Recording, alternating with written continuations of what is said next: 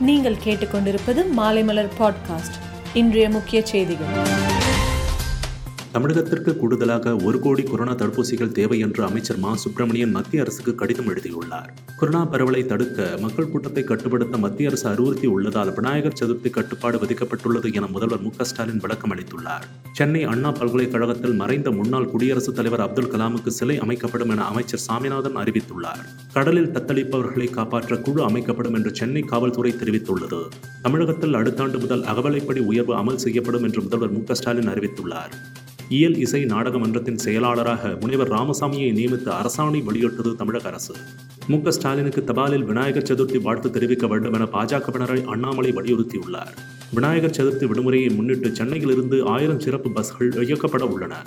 NEET தேர்வு hall ticket வெளியானது இணையத்தில் பதிவிறக்கம் செய்து கொள்ளலாம். இருபத்தெட்டு நாள் இடைவெளியில் கோவிஷீல்டு தடுப்பூசி போட நடவடிக்கை எடுக்க வேண்டும் என கேரள உயர்நீதிமன்றம் மத்திய அரசுக்கு உத்தரவு பிறப்பித்துள்ளது.